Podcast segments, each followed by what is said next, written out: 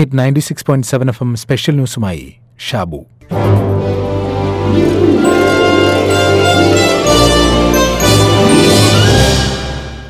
ഭയത്തെ നമ്മൾ നിയന്ത്രിക്കണം അല്ലെങ്കിൽ ഭയം നമ്മളെ നിയന്ത്രിക്കും. മനുഷ്യർ പരസ്പരം ഭയപ്പെടുകയും സംശയം വെച്ച് പുലർത്തുകയും ചെയ്യുന്നത് സാമൂഹ്യ ജീവിതത്തിന് ദോഷമാണ്. മനുഷ്യൻ ഒരു സാമൂഹ്യ ജീവി ആയതിനാൽ ഇതൊരിക്കലും പ്രോത്സാഹിപ്പിക്കപ്പെടേണ്ടതല്ല. ലോകമാകെ പടർന്നു പിടിക്കുന്ന കോവിഡ് പത്തൊൻപത് എന്ന മഹാമാരിയെ തുരത്താൻ സോഷ്യൽ ഡിസ്റ്റൻസിംഗ് ആണ് വേണ്ടത്. എന്നാൽ ഇതിനു പകരം ഇപ്പോൾ സംഭവിക്കുന്നതെന്തെന്നോ സോഷ്യൽ ഫോബിയാണ്. സമൂഹത്തെ ഭയം. അകാരണമായ ഭയമാണ് ഫോബിയ. ഇപ്പോഴുള്ളത് സോഷ്യൽ ഫോബിയ സമൂഹത്തെ ഭയക്കുന്നു. ഞാൻ മാത്രം പെർഫെക്റ്റ് ആണ് നന്നായി ശുചിത്വം പാലിക്കുകയും വിദഗ്ധർ നൽകുന്ന നിർദ്ദേശങ്ങൾ കൃത്യമായി പാലിക്കുകയും ചെയ്യുന്നു. മറ്റാരും അങ്ങനെയല്ല എന്ന ചിന്ത നമ്മളിൽ സോഷ്യൽ ഫോബിയ സൃഷ്ടിക്കുന്നു. അയാൾ വൈറസ് വാഹകനല്ല എന്ന് എനിക്കെങ്ങനെ ഉറപ്പിക്കാനാകും? അയാൾ ശുചിത്വം പാലിക്കുന്നു എന്ന് എങ്ങനെ അറിയാനാകും? ഇങ്ങനെയുള്ള നിഷേധാത്മക ചിന്തകളാണ് നമ്മളെ ഈ ഫോബിയയിലേക്ക് എത്തിക്കുന്നത്. ആദ്യം നമ്മൾ അറിയേണ്ട പ്രധാന കാര്യം കൊറോണ വൈറസ് ആളെ കൊല്ലുന്ന വൈറസ് അല്ല. രോഗലക്ഷണമുള്ളവർ ആദ്യമേ തന്നെ വൈദ്യസഹായം തേടിയാൽ അസുഖം ഭേദമാക്കാം. കോവിഡ് പത്തൊൻപത് വൈറസ് പടർന്നു പിടിക്കുന്നു എന്നതിനാലാണ് ഇത്രയേറെ ജാഗ്രതാ നിർദ്ദേശങ്ങൾ അധികൃതർ നൽകുന്നത്. അല്ലാതെ ആളെ കൊല്ലും എന്ന് പേടിപ്പിച്ചിട്ടല്ല.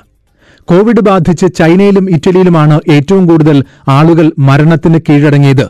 അതിന്റെ കാരണം ആദ്യമേ രോഗലക്ഷണങ്ങൾ തിരിച്ചറിയാത്തതും തിരിച്ചറിഞ്ഞപ്പോഴേക്കും രോഗികളുടെ എണ്ണം ക്രമാതീതമായി കൂടിയതുമാണ്.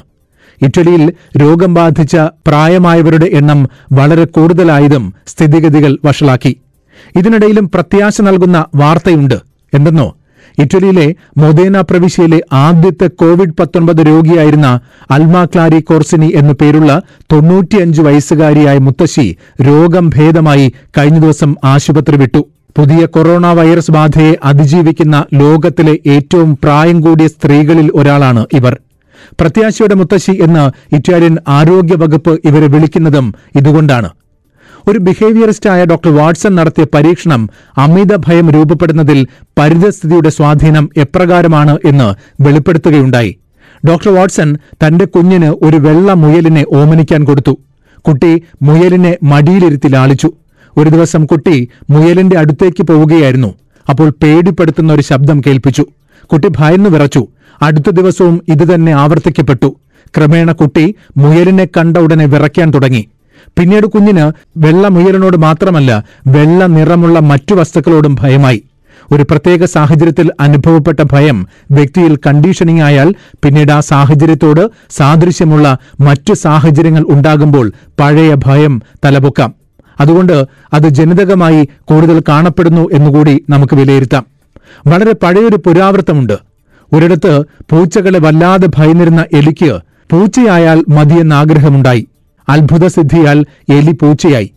പക്ഷെ അപ്പോഴെന്ത് സംഭവിച്ചുവെന്നോ? നായയെ കണ്ടപ്പോൾ പൂച്ച ഭയന്നു വിറച്ചു. അപ്പോൾ നായ ആവാൻ ആഗ്രഹിച്ചു. നായയായി.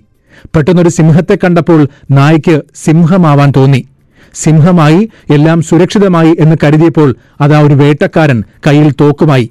ഉടനെ സിംഹത്തിന് മനുഷ്യനായാൽ മതി. അത്ഭുതസിദ്ധിയാൽ സിംഹം മനുഷ്യനായി. എല്ലാം സുരക്ഷിതമായി എന്ന് കരുതി മനുഷ്യൻ ചാരുകസേരയിൽ ഇരിക്കുമ്പോഴാണ് ഒരെലി ചാടി ദേഹത്തു വീണത്. അതോടെ അയാൾ ഭയന്നു വിറച്ച് താഴെ വീണു. നോക്കൂ ഭയത്തെ നമ്മൾ നിയന്ത്രിച്ചേ മതിയാകൂ അല്ലെങ്കിൽ ഭയം നമ്മളെ കീഴ്പ്പെടുത്തും.